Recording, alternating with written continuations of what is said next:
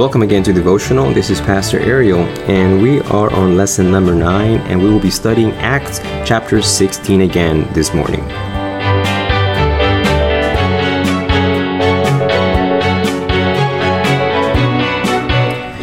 So we're getting a lot of good practical encouragement from these verses, and in this lesson for August 27, which is Monday, and like I've said in previous episodes, I'm just using that for reference sake, so where you know where I'm at in the lesson.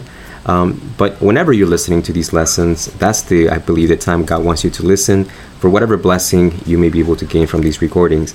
And if you would like to follow along, if you have your phone with you, you can just go to your Internet Explorer and go to ssnet.org, and you will find the very lesson that we're studying right now there for free. So you can join right now with these lessons. If you would like to use the iOS app, it's free as well as the Android store. So those are free resources that you can use so that you're not just listening to these podcasts, but you can also continue studying and gaining further insights from each of these lessons. Today, we're going to be focusing about something that is beautiful and yet sometimes creates some questions, and that's baptism. I've had parents tell me, my child wants to get baptized. They're 6, 7, 8 years old. How do we relate to that? And I just tell them, celebrate, encourage them. And tell them, hey, listen, this is awesome. Let's put you on some Bible studies, And for me, that's valuable. But what I've encouraged parents, and this is me, that's something that I've learned and pretty confident other pastors and other church leaders have figured out that this as well. It is important for young people, young adults, and older adults to understand the teachings from the Bible. But something that has become even more of a burden, more of a passion for me, is seeing these individuals that are preparing for baptism develop the habit of daily prayer and time in the Bible. We call that devotions, personal devotions, which for me is cool that, this very podcast is called Devotion All of Me Devoted for God. Well, that begins that every day, regularly, little bit of time in prayer, a little bit of time in the Word of God on a consistent basis. That to me is way more indicative of someone's being ready for baptism than simply being able to recite from memory charts, prophetic charts, and things like that. They have their value. I love teaching those things. But in the end, if I have someone that can answer correctly all of those things, and yet they're not spending time daily with the Lord, if they have not developed the habit of daily prayer, I work with them a little longer and encourage them until they get to that point. Because this may help you, hopefully it does, to relate to this question of baptism, whether it's personal or family member, a child, or whoever. I compare this transition from dating into marriage.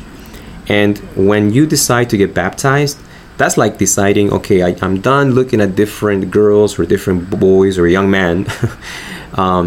And now I'm actually going to start focusing on only one.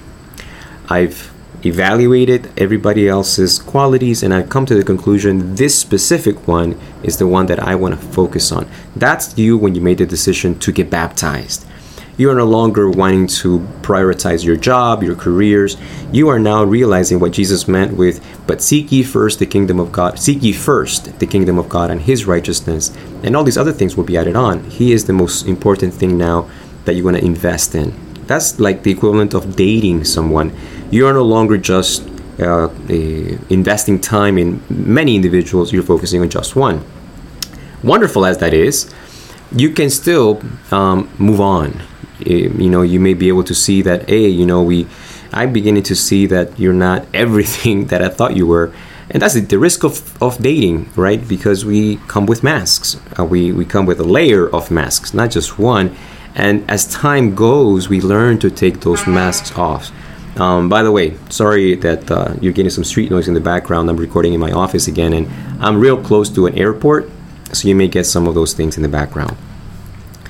Dating has, and it is rightfully so, that you can walk away if you choose to over issues of, differences of finances, differences of this, and people break up for even more shallow reasons. You post it in your ex-girlfriend's, page and whatever.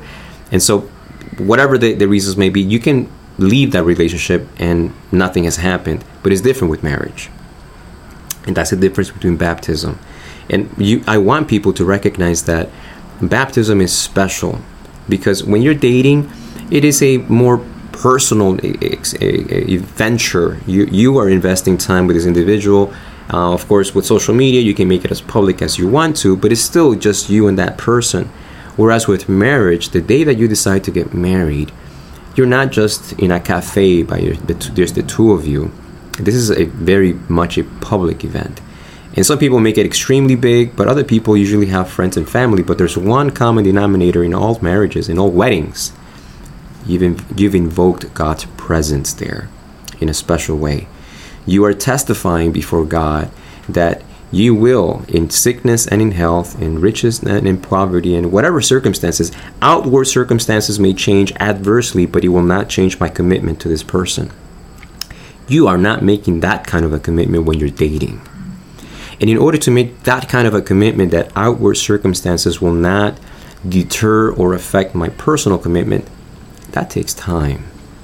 And that's why I'm careful to rush people into, I want to get baptized, Pastor. Awesome.